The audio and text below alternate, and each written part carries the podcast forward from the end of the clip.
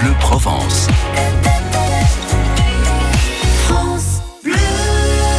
Claudette Osséli, majorale du Félibrige, qui nous rejoint. Bonjour Mamette. Bonjour Lauren et bonjour à tutti. Oh là là, qu'elle est chargée notre Mamette ce dimanche avec euh, ce gros fagot de bois. C'est- votre pampayette du jour? Eh oui Laurent, que voulez-vous? Je prépare pour ce soir l'Ufio de San Jean. Mon faille des bosses brûlera en cette nuit du solstice d'été, tout comme autrefois les rameaux, les rampaux de l'élevage dit Magnan des vers à soie.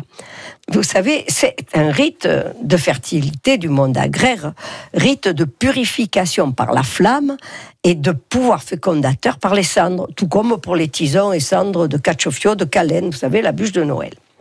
Les mêmes valeurs protectrices et guérisseuses leur sont attribuées, y compris dans les têtes d'ail cuites sous la cendre et dans les plantes sauvages cueillies à l'aube, comme l'outrescalan, le fameux millepertuis, l'immortal, l'immortel, etc. On célèbre donc la nuit la plus courte en dansant et, et sautant le feu, c'est la tradition. hein. Ah oui, oui.